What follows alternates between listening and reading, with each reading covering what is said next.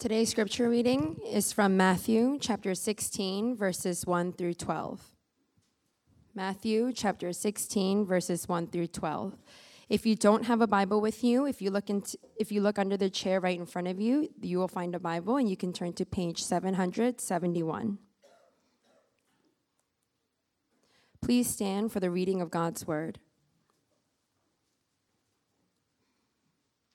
Hear now the word of the Lord. And the Pharisees and Sadducees came, and to test him, they asked him to show them a sign from heaven. He answered them, When it is evening, you say, It will be fair weather, for the sky is red. And in the morning, it will be stormy today, for the sky is red and threatening. You know how to interpret the appearance of the sky, but you cannot interpret the signs of the times. An evil and adulterous generation seeks for a sign but no sign will be given to it except the sign of Jonah. So he left them and departed. When the disciples reached the other side, he had for, forgot, they had forgotten to bring any bread. Jesus said to them, Watch and beware of the leaven of the Pharisees and Sadducees. And they began discussing it among, among themselves, saying, We brought no bread. But Jesus, aware of this, said, O you of little faith, why are you discussing among yourselves the fact that you have no bread? Did you not yet perceive? Do you not remember the five loaves for the five thousand, and how many baskets you gathered? Or the seven loaves for the four thousand, and how many baskets you gathered? How is it that you fail to understand that I did not speak about bread? Beware of the leaven of the Pharisees and Sadducees. Then they understood that he did not tell them to be aware of the leaven of bread, but of the teaching of the Pharisees and Sadducees. This is the word of the Lord.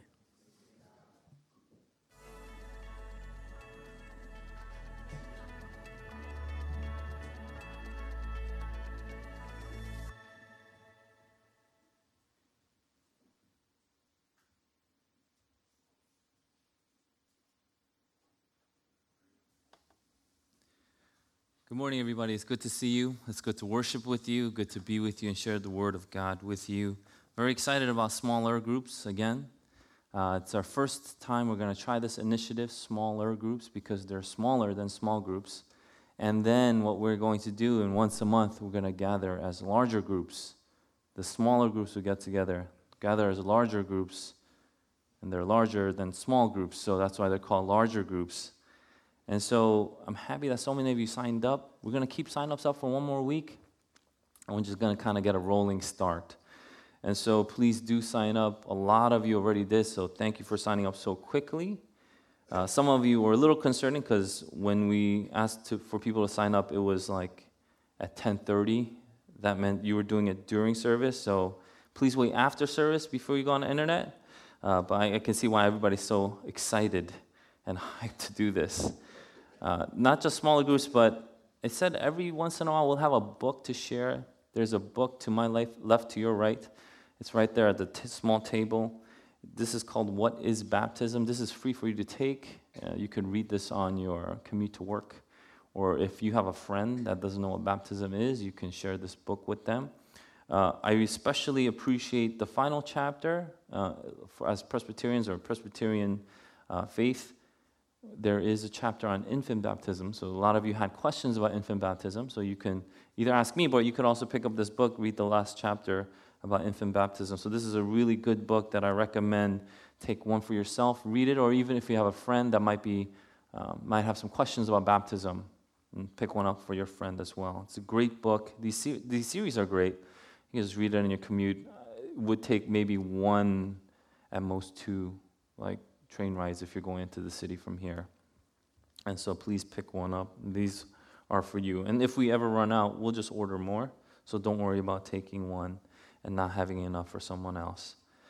Before we start today's message, let's start with a prayer.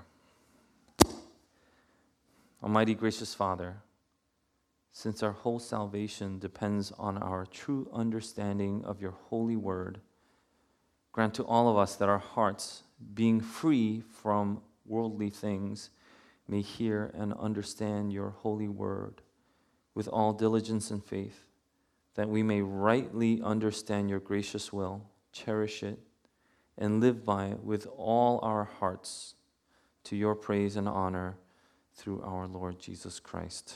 Amen. We've been going through the Gospel of Matthew for quite some time now. It's been for a while now. And I'm going to be honest with you, I have come to deeply enjoy the discipline and some of the things this series has been teaching me and hopefully teaching you.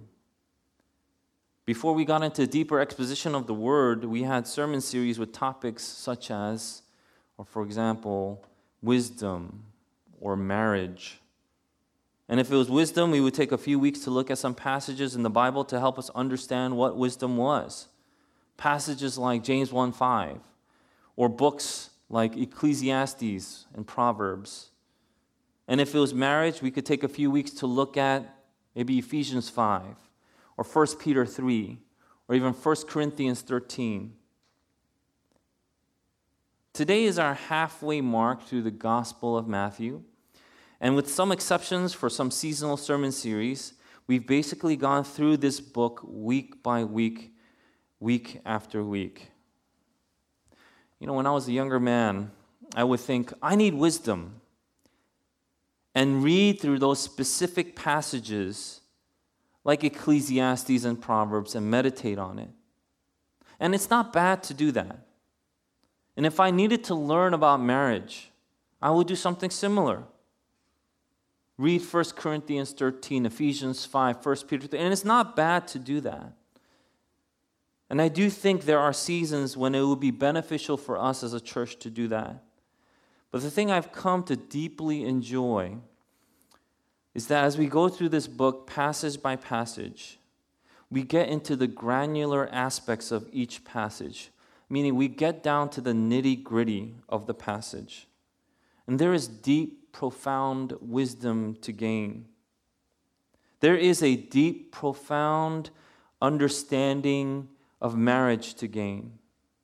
You know, as a young man, I needed wisdom, and every ounce of the Word of God I see now is chock full of it. And it's not just in the wisdom literature. As a single person, I need to understand about marriage. I needed to understand. Number one, why? Number one, to prepare myself for marriage. Number two, this is a while back, but even if I didn't get married, and this was a serious thought that I had that I prayed and I struggled through, and I said, there is a real possibility I might not get married. Even if I didn't get married, what I realized was the foundation of my communities would be families. And I needed to understand them, and I needed that. But number three, the most important reason of all was that God gave us human society, God gave us marriage so that we understand the deep relationship of not just husband and wife, but the deep relationship between Christ and the church. And I saw that every ounce of the Word of God was chock full of insight on our heavenly marriage with Christ.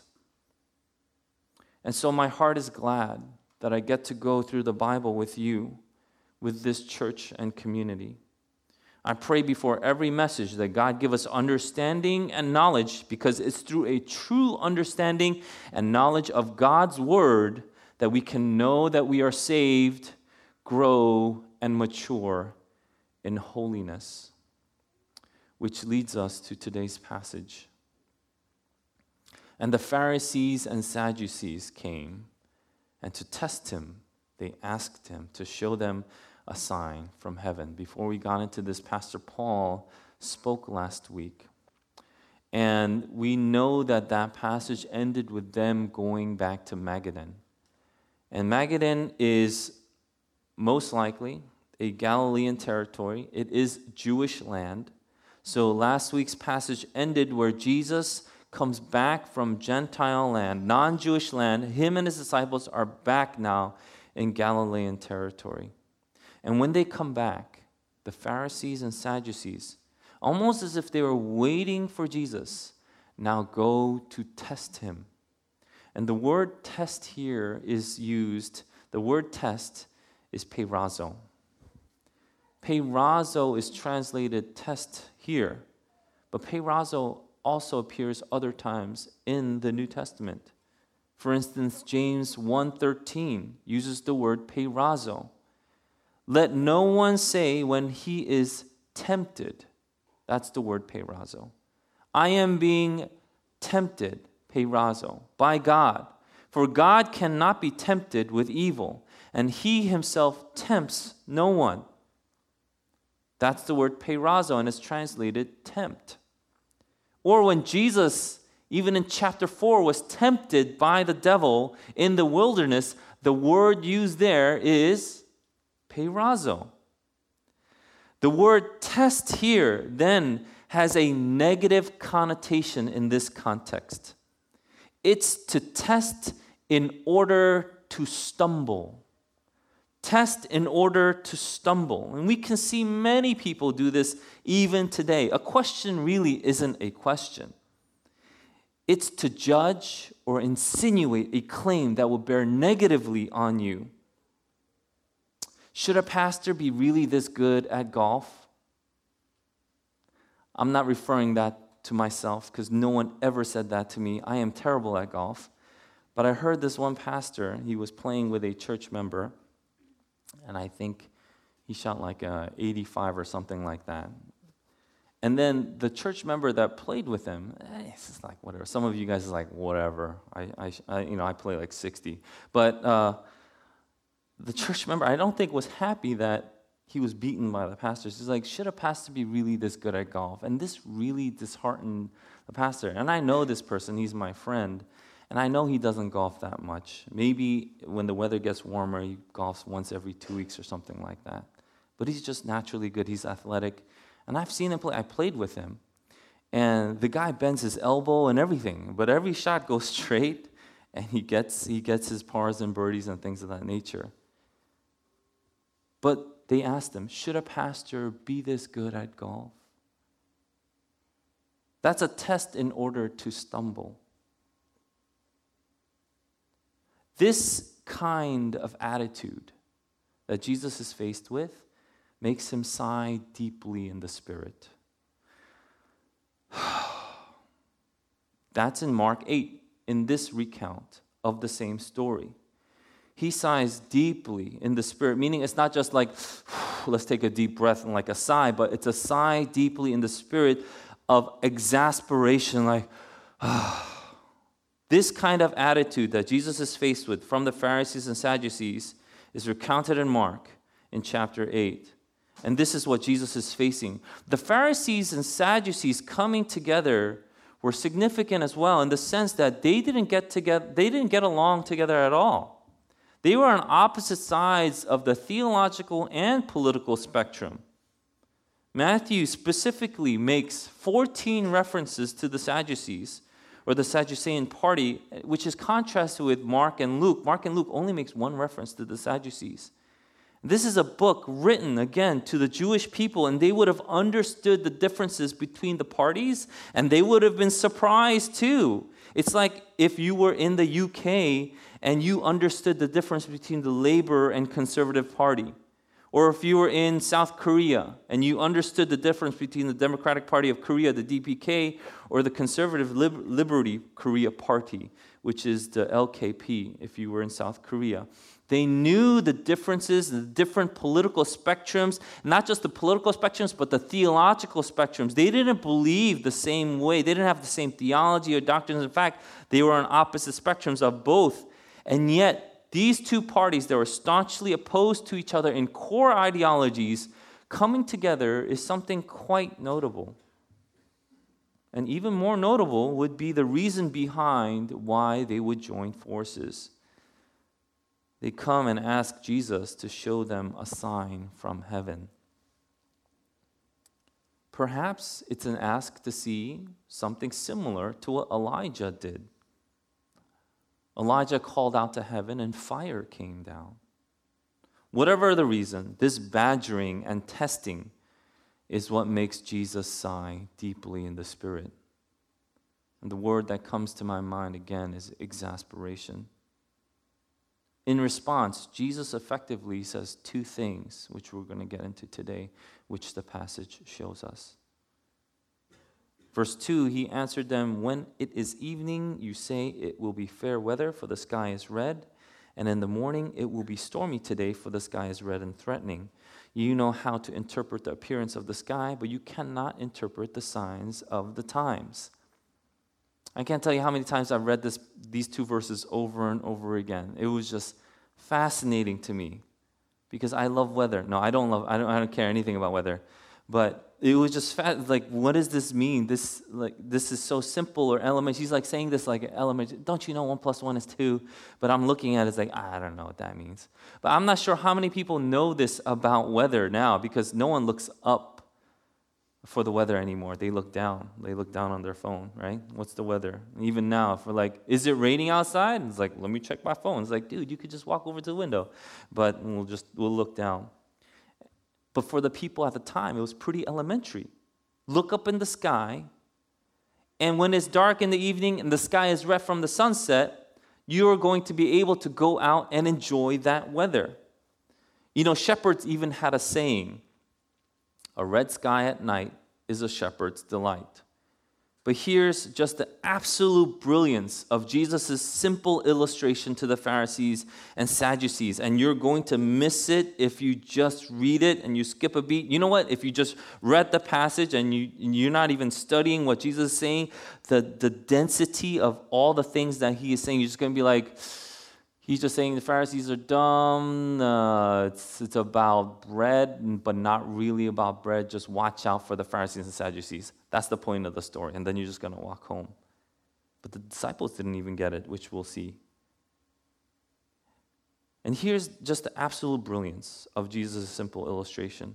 If it's a red sky and dark, which is translated as the word threatening here, it's gloomy and dark. That's the literal word in the Greek. It's if it's gloomy and dark. In the morning, you know it will be stormy. And he goes, You cannot interpret the signs of the times. Don't you see? The sky in both scenarios is dark and red.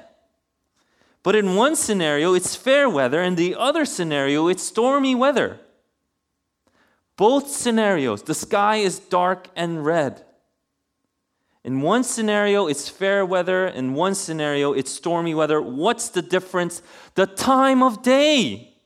And he says to the Pharisees and Sadducees, You can't tell time. For 400 years, the Jewish nation did not have any new prophet or word from God.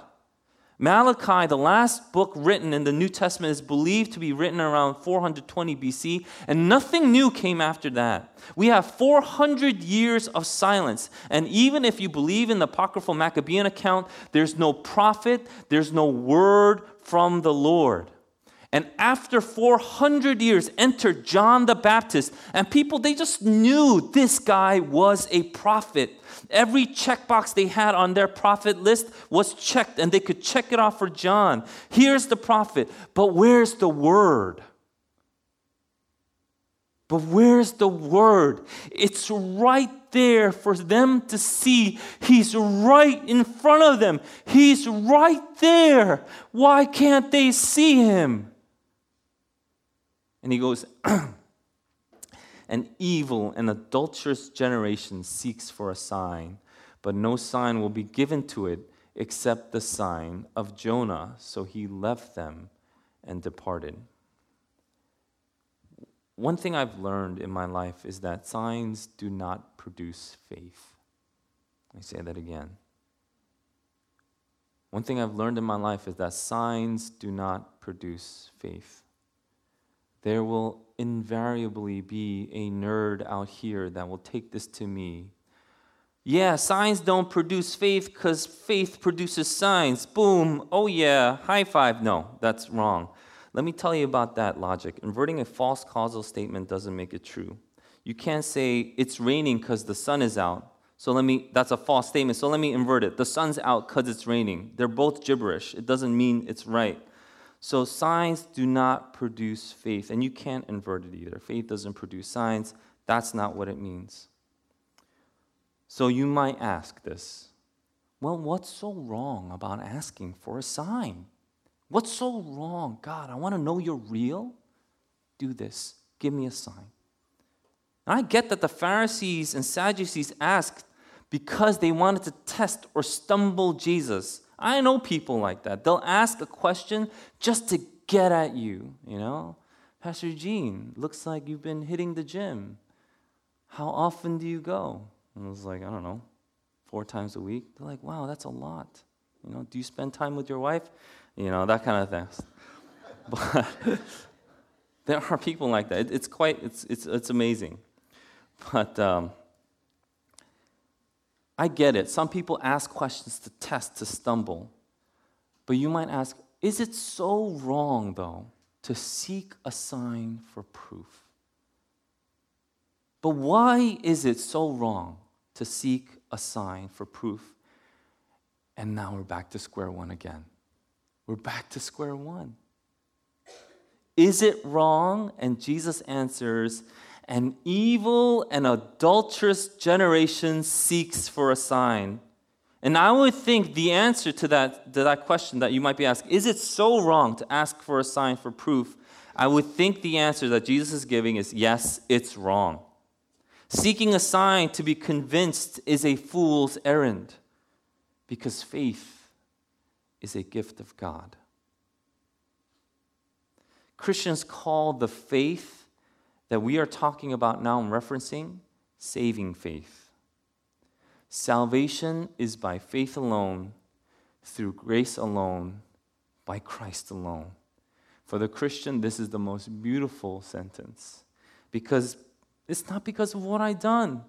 It's not because of any of my merits or my understanding or my intellect. It doesn't matter how high my IQ is or even how low my IQ is. It doesn't matter if I've achieved the greatest thing that the world has ever seen or not achieved and failed. It's not by my merits or my understanding that we may boast.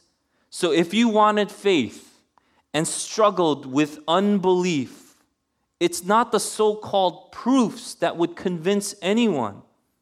If we, if we could have figured it out on our own, we would have. Are you listening? If we could have figured it on our own, we would have. And as it stands, we cannot figure it out on our own. And we tried. Boy, did we try. And we failed. An evil and adulterous generation means the people that are there are evil and adulterous for asking for a sign. Evil, adulterous, that is synonymous. It should remind you this is what God called Israel because they wouldn't follow God. Even though God did all these things for them, they took it, He took them out of Egypt, saved them with some amazing, amazing things. And yet, adulterous meaning they would go after these other gods not the God of the Bible. Maybe they had a little bit pieces here and there. You know what? I am of this faith. I have Abraham as my father, blah, blah, blah. But they did not follow God. Boy, have we tried, and we have failed. Just look at history. Ephesians 2 says, And you were dead. That's where we ended up for trying. And you were dead. You know, when we fail at something, there's a cost. There's a cost. It's not like you fail. It's like, oh, let's go pick it up. This practice. It's not practice. This is real life. This affects the world. What I do not just affects myself, which is a great deal because I am a creation, I am made in the image of God, but it also affects you. You are also a creation. You are also made in the image of God. And we have failed. And you are dead in the trespasses and sins in which you once walked following the course of this world, following the prince of power of the air. That's the, that's the devil, the spirit that is now at work in the sons of disobedience, among whom we all once lived in the passions of our flesh. We just want to do what we want to do because, oh, I just really want to do it. Carrying out the desires of the body and the mind and were by nature children of wrath, like the rest of mankind. But God, being rich in mercy, because of the great love with which he loved us, even when we were dead in our trespasses, made us alive together with Christ. By grace, you have been saved.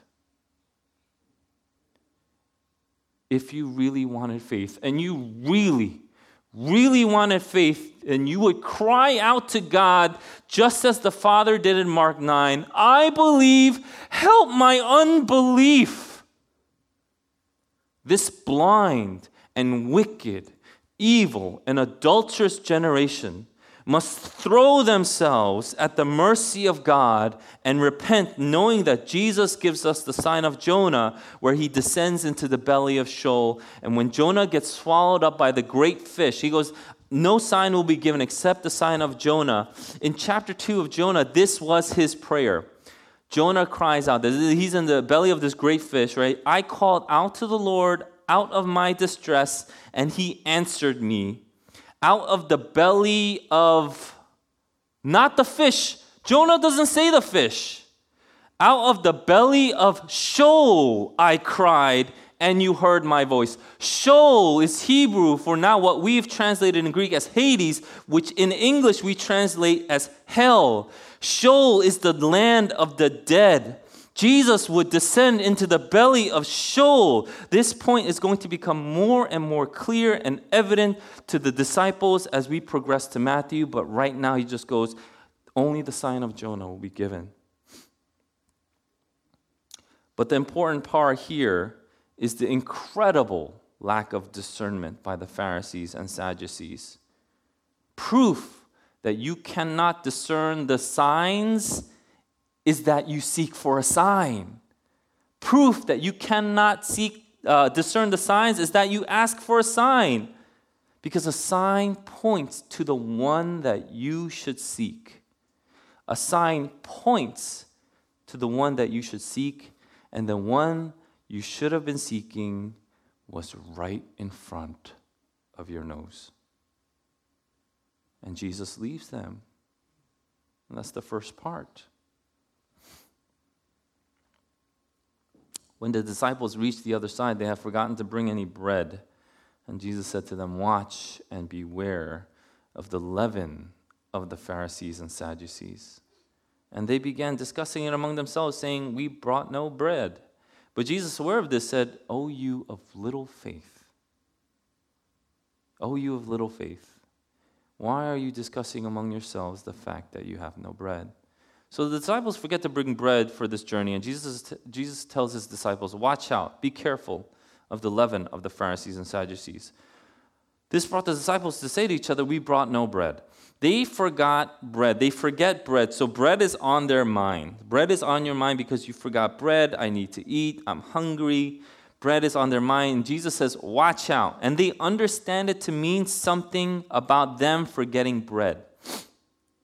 Jesus then says something he only says when the disciples are, are dull, without comprehension, they're slow to understand. And he goes, Oh, you of little faith. In this part, remember the, the other times? It's like when they're like going crazy, Jesus, save me, I'm drowning. He's like, Oh, you of little faith, right? But here, he says the same thing. It's like, Why can't you see? It's so evident. I'm walking on the water, there's a storm. And I said, Come to me. And you didn't have faith even then. That's how little faith that you have. Oh, you of little faith. And he says this here again when they think it's about actual bread. He goes, Oh, you of little faith. Why would he say that here? He could have just said, You don't have bread? I am the bread, right? What does faith have to do with any of this? And the answer is everything everything. Because faith would have you seek Jesus, faith would have you rely on Jesus. Instead, they are still confused and still focused on the things of this world, like bread. Here, the bread of life is in front of them. He's right in front of their noses, and they are dismayed that they have no bread. What happened? What happened? Do you not yet perceive? Do you not remember the five loaves for the five thousand and how many baskets you gathered? Or the seven loaves for the four thousand and how many baskets you gathered? How is it that you fail to understand that I did not speak about bread? Beware of the leaven of the Pharisees and Sadducees. Then they understood that he did not tell them to beware of the leaven of bread but of the teaching of the Pharisees and Sadducees. Remember the five loaves for the 5,000, the seven loaves for the 4,000? You think that Jesus here is concerned about bread? And he repeats that line. He just repeats it again.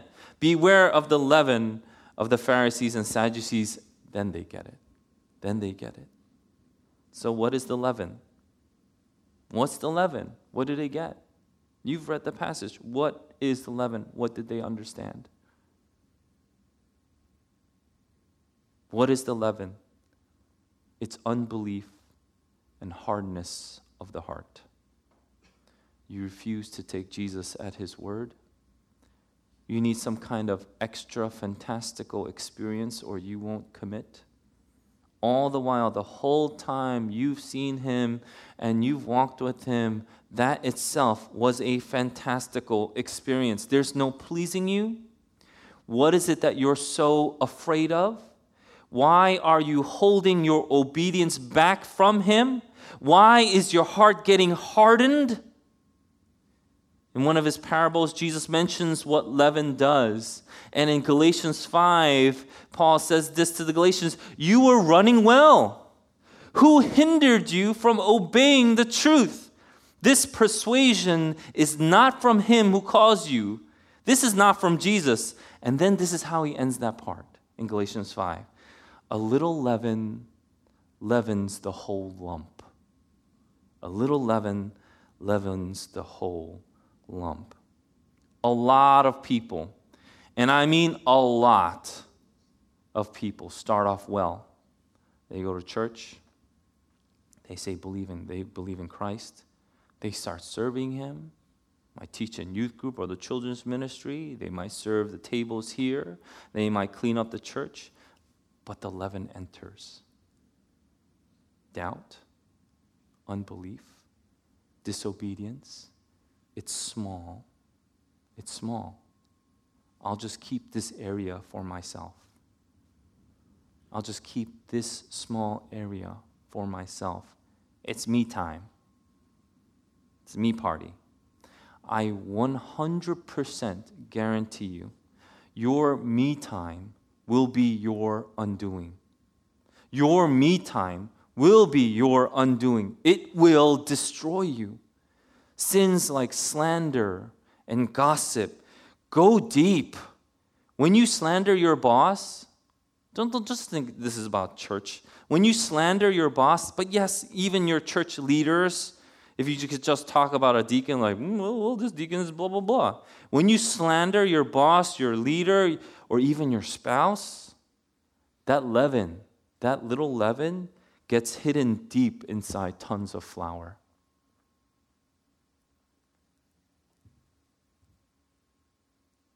Is there bitterness in your heart? Is there bitterness in your heart right now? Is there bitterness in your heart? Watch out. Be careful of the leaven of bitterness. Is there anger in your heart? Watch out. Be careful of the leaven of anger. Are you listening? Is there disobedience in your heart? Watch out. Be careful of the leaven of disobedience. Oh, it's nothing. It's not that big of a deal. And you're no different from the fool that says a little sleep, a little slumber, a little folding of the hands to rest. And the Bible says, and poverty will come upon you like a robber, like a thief. The thing about the leaven of evil is that you don't even notice in the beginning. It's so small, but very quickly it makes it across the whole dough. It makes it across your whole heart. And who was guilty of it? Just the Pharisees and Sadducees? No. The disciples too. They didn't have understanding. They didn't get it.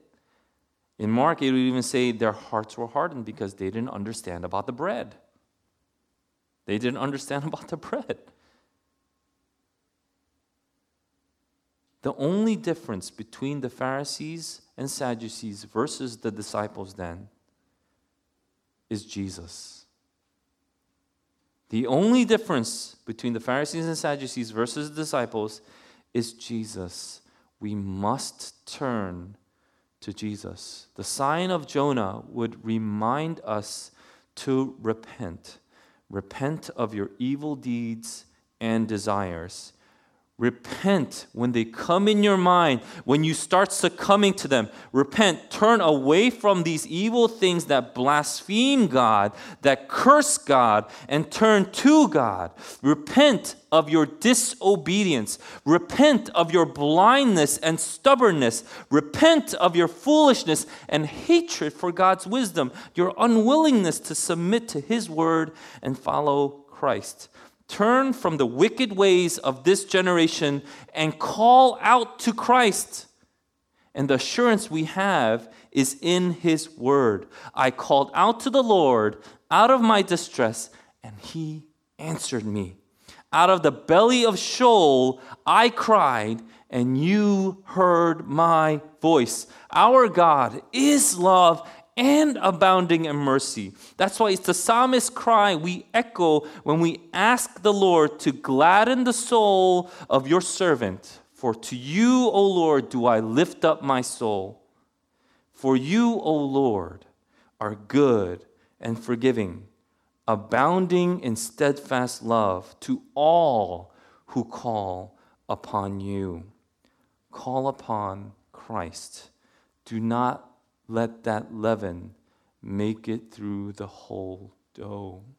This is my deep and earnest prayer for every single one of you. Don't let the leaven make it through the whole dough. Beware, watch out, be careful, call upon Christ. Don't give an ounce to the enemy. He's going to take much more than you will ever realize, and they will make it through the whole dough. Call upon Christ, and He is mighty to save. He is powerful enough, and He shows us His power in not just His life, which He led perfectly, but the death that He died completely. And when we have faith in Him, He gives us that perfect life and death. This is what is in the Word of God. This is what we believe. This is what we celebrate. There is no other way. As long as we have known, no one figured it out. So God had to send his own son for us so that we can have it when we did not figure it out. Doesn't matter if you think you're a Pharisee or a Sadducee, or you're like, this person's a Pharisee, this person's a Sadducee. I'm a disciple. No matter what party you're in, without Christ, you are blind and crippled. Without his word, you are deaf and dumb. We need Christ. We need His Word for every single area of our life. Call upon Christ. Do not let that leaven make it through the whole dough. Let's pray.